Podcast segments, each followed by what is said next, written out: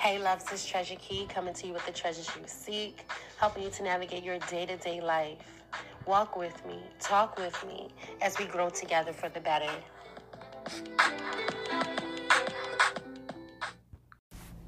Hey, loves, this Treasure Key coming to you with the treasures you seek.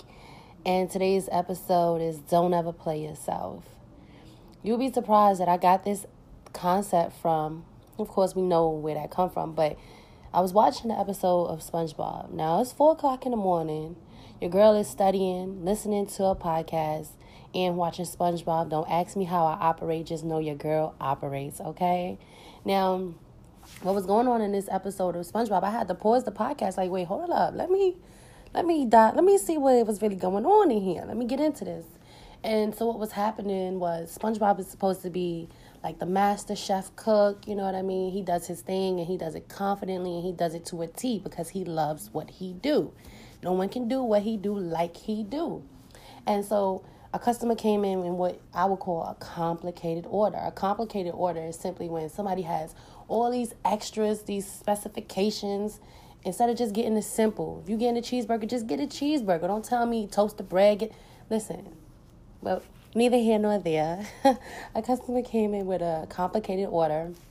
And so when the customer got the order, he was like, Oh, you didn't add such and such on my burger and or my Krabby Patty. And so SpongeBob is like, What do you mean? Like, I did add the pickles.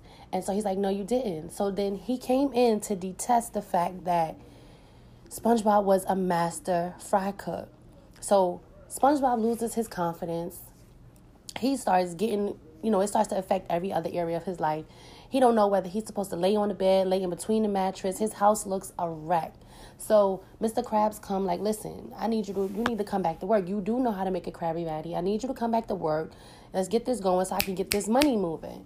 So he's like, I don't know how to do it. So hours pass and he still keep messing up. He's not doing it right. But he's overthinking it. He's thinking he can't do it. Instead of knowing, like, no, actually, I've been doing this. I've been doing this for a long time. Actually, I can do this. So he finally gets it. He go back to work. The same customer comes in to detest once again that he doesn't have it. Like he's not a, the master. So while he makes the Krabby Patty, he when he makes the Krabby Patty, then the customer is like, "Oh, you still forgot the same ingredient." So as the customer is laughing, SpongeBob notices that under his tongue he has not only the pickles from this visit, but the last visit as well. So he was fraudulent. He wasn't even credible. But yet he let this this man or this thing make him question his talent, his skills, his gifts, his ability to be the master chef. So my question to you is, what are you allowing to disqualify you? What stories, what past situation are you allowing to detest the fact that you are not who you say you are and you can't do what you think and know you can do? And you can't operate at your highest ability. Whatever it is you're going to have to let it go and walk away from it. Don't ever play yourself. Don't question your god-given talent skills and abilities. Don't get tricked out your spot.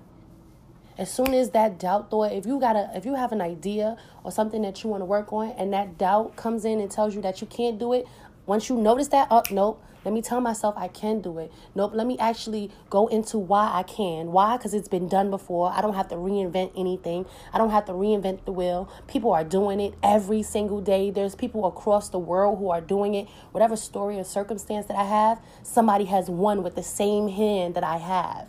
So I don't have to sit here and think that I don't, I can't, I can't do it or I don't have what it takes because that's not true. So I'm going to fuel my faith in what is possible for me in the good instead of using my faith for what I can't do and why I can't do it and why I can't be it and have it. No, I'm going to use it towards, no, I can do this. I know I can. I have the desire to do it. I have the thought. I have the idea to do it. So that means, it actually means that I can do it. That's God showing me that it's actually in me. It's possible. So now let me look for a model or somebody that I can go and emulate who may do that thing, that one thing, or those things very well. What are they doing? What are they studying? What are they reading? How are they eating? What are they being consumed by? Let me get on that level. So therefore, now I can operate from that space.